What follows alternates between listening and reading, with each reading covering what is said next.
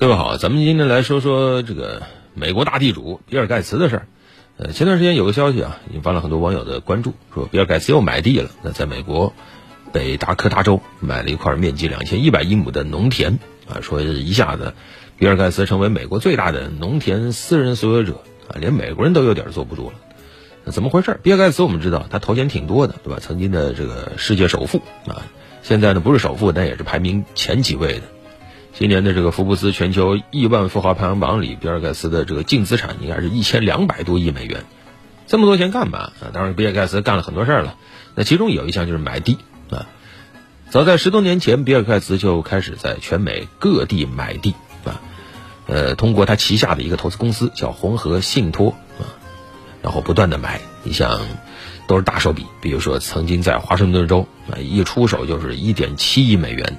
买了14500多英亩的这个农田，啊，这个面积大概是54平方公里啊。你像有的时候一个大城市一个区啊，也就这么大。那么这回又买了2100英亩，差不多是9000多万，买了12000多亩。这一算好像也不贵啊，一亩地大概7000多块人民币，但架不住人买的多啊。实际上有份数据啊，说比尔盖茨目前在全美19个州有接近27万英亩的农田，这个已经大概是1000多平方公里了，你要把它集中在一起，等于说买了一整个美国纽约州啊！有人说咱们中国历史上见过不少土地兼并的，历史上目前能明确的最大地主应该是和珅，当时说和珅有8000公顷土地，这还不到比尔盖茨的1/10呢，所以很多人就警惕啊，包括美国人自个儿都警惕，你要这么多地干嘛？首先我们知道美国它是个典型的资本主义国家，一切是为资本服务的。如果仅从资本的角度来说呢，买地啊买田呢是个很不错的投资啊，因为数据显示自1972年以来，美国农田的年化回报率大概是 10%， 那这是非常高的，非常稳健的，比美国房地产呢，比标准普尔500指数啊年化回报率还要高啊。再考虑到现在的这个全球比较动荡，美国通货膨胀也比较严重，这个农田包括农产品它抗通胀稳回报的这个属性，那肯定是很受资本家青睐的啊。此外呢，种田也是一件有利可图的事情。有一个要反复说的，也是很容易被忽视，就美国它是个农业超级大国，它的农业商业化模式非常成熟，你买了农田以后，相关的这个配套服务非常的齐全，你租出去或者专门的团队把你运作，包括吃政府补贴，都能让你躺着挣钱。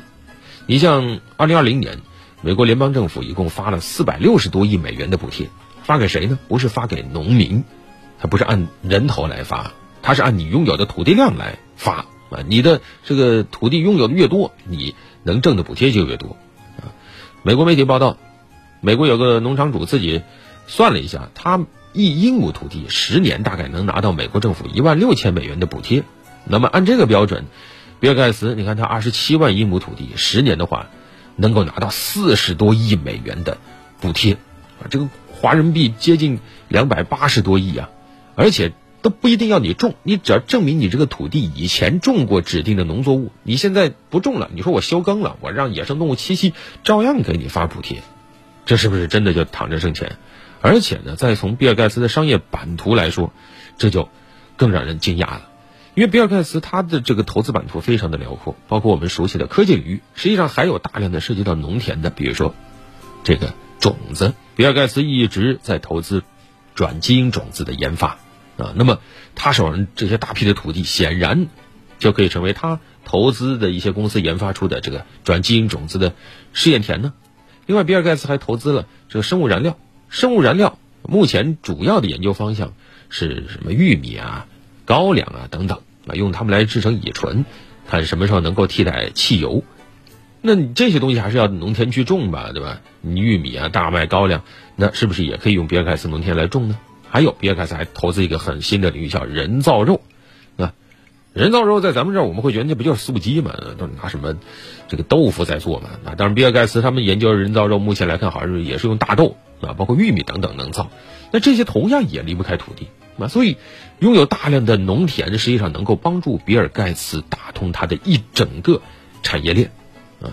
甚至美国它也是个阴谋论比较盛行的国家啊，不少人都怀疑是不是比尔盖茨想买足够的土地，买了足够土地以后呢，他就可以操纵农作物的价格啊，导致自然的肉啊这个价格节节攀升，最后消费者就会被逼吃它的这个人造肉啊。当然这个就过于阴谋论了啊。你说比尔盖茨目前他能够操纵肉价吗？恐怕还很难，但是绝对不影响比尔盖茨继续去投资，因为1,000亿美元级别的富豪啊，他能投资东西实在是太多了。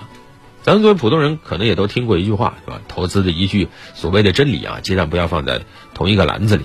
那像比尔盖茨这样，他分散投资，实际上从资本的角度来说，也是在分散他整体投资组合的这样的一个风险啊。因为投资领域太多了啊，可能这个领域会亏，那个领域会崩，但是土地恐怕在目前来看是最稳健的投资。